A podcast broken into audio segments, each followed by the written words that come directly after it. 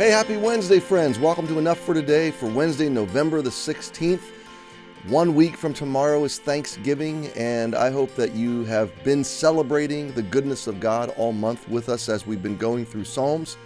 We're in Psalm 66, and these psalms that in this in this zone are all psalms of praise and celebration and worship, and it's perfect because uh, it'll carry us into early December, I think, and I'm just so thankful that we can spend some time in the Psalms celebrating the goodness of God. I don't know where these devotions find you right now, but God's good to you, and He wants to be good to you, and He will be good to you. And today I want to put one word out to you, and that is anticipation. Uh, because yesterday we left off with the idea in verse 3 that uh, through the greatness of God's power, His enemies would submit themselves unto Him. One day, every knee will bow and every tongue confess. And so we live in this in between uh, already, but not yet. We live in the fact that already Jesus has conquered death, uh, atoned for our sins, risen again, come into our lives. Already he is dwelling in us, and his kingdom is growing all around us, and people are coming to Christ, and we get a foretaste of of His glory and goodness every time we gather together as a church. It's sweet, it's wonderful, and we get to see new believers and lots of good things happening all around us. So there's the already of the promises of God, and, and we're in this in between space called grace and the church age where God's kingdom is growing and people are coming to Christ and the gospel is being preached. But there will be the, the one day coming where Jesus will return. Uh, we will rule and reign with him. There will be an ultimate accounting for all evil. Uh, there will be a, a, new heaven and a new earth. It's going to be awesome and amazing. And the psalmist is anticipating this. Even his enemies will submit themselves unto him. Verse 4 All the earth shall worship thee. Now imagine that if it's that good at church, if it's that good with a with a stadium of 3,000 or 5,000 people, or I go to this conference in September called Sing, where there's four to 7,000 Christians singing, and I'm telling you, it's enrapturing. There's nothing like it. Um, imagine what it's going to be like when all the earth worships God. That's going to be an amazing experience. All the earth shall worship thee and shall sing unto thee. There's a promise here there's an anticipation here. And no matter the depth of the suffering of right now, in fact, later in the psalm, they look back on that. We, we, all of our hardships in this life will be overwhelmed by the goodness and the amazing celebration and the glory that we'll encounter in that time. And so, right now, our call is to kind of celebrate it by faith, to anticipate it. Uh, one of the things that I enjoy about life, it's just kind of built in, is anticipation. So, right now, as I record this, I'm anticipating Thanksgiving Day. Uh, lunch with people I love, great food, great fellowship, sweet spirit, um, good memories.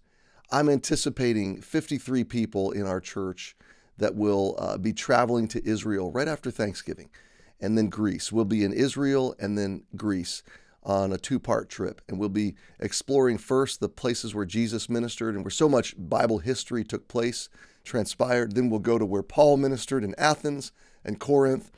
And uh, I'm anticipating, excuse me, I'm anticipating that. I'm looking forward to it. Dana and I, we have uh, upcoming vacation in, in, in midwinter, and we're anticipating, we're thinking now, we're talking about what do we want to do. We're planning some special things. So we're, we're thinking about Christmas. We're anticipating the opening of gifts with the kids, the grandkids, and loving each other. So is the, the psalmist, and so do we when we worship. We anticipate, we look forward to all the earth worshiping him, all the earth singing. They shall sing to thy name, Selah. Now, the word Selah is a musical term. When you come to this in Scripture, it was a pause, maybe a key change, maybe maybe kicking things up a notch. Uh, but first, a break in the music, maybe a musical interlude. And so the intent here is for the art for the um, author is to say pause. Let there be some time for this to sink in. Meditate on this, and uh, and then we'll move up into a new key and we'll start a new thought. So verse five is kind of uh, the new thought after the break. Come and see the works of God. He is terrible in his doing toward the children of men. And then verses 6 and 7, he's going to unfold some of the amazing things that he's done. Come and see. I love that phrase. It is uh, it's a phrase that God inspired. It's a phrase that New Testament apostles and followers of Jesus used to enlist other people. Come and see. Come and see. I think, I believe with all my heart, it's the greatest outreach tool that, that Jesus gave us. Come and see. He said, By this shall all men know that you're my disciples, if you have love one to another. Well, love is something to behold, it is something to experience, it's something to be immersed in. It's not only something to be told. Now, it is something to be told because just as God said, Come and see, He also said, Go and tell. Um, but it's not either or, it's both. We are to go and tell them to come and see. What are they to come and see? They're to come and see the goodness of God. They're to come and be immersed in and experience and feel and, and be lavished upon by the love of God. They're to hear the gospel, they're to fear the, feel, feel the gospel, they're to experience the gospel. And as they declare it, as we declare it, and as we display it, and as they are absorbed into it in a come and see experience, the gospel becomes validated so strongly in their not just their psyche in their intellect but in their in their hearts in their emotions in their to the depth of their being they experience come and see the works of God. He is terrible. He's awesomely wonderful in his doing toward the children of men. So we'll pause there for today my friend but uh, two thoughts anticipate anticipate, look forward to the life God has for you, the good things God's going to do in your life in the new year. Look forward to the story He's writing. look forward to uh, the promises He has yet to fulfill. I sat at coffee last week with a friend of 30, almost 35 years, and we just cherished the ride we had together for 22 of those years.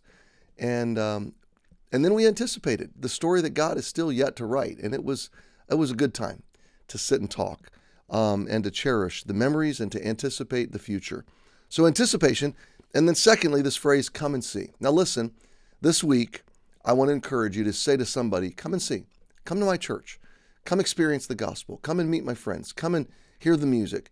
Uh, we have a night of worship on Sunday night. We will celebrate and we will commemorate and we will remember the goodness of God. We will remember Jesus through the Lord's table. We'll share the gospel. And so say to somebody, come and see. And let's have an amazing Thanksgiving Sunday as we enter the next week. So, my friend, today, anticipate and reach out. Think of somebody that you can say, come and see. And you'll be surprised who might come. I met somebody that got saved at our church last week. How did you hear about the church? She said, somebody invited me to come, my coworker. So maybe that's you this week. Have a great Wednesday. See you tonight at groups, and otherwise, we'll see you tomorrow.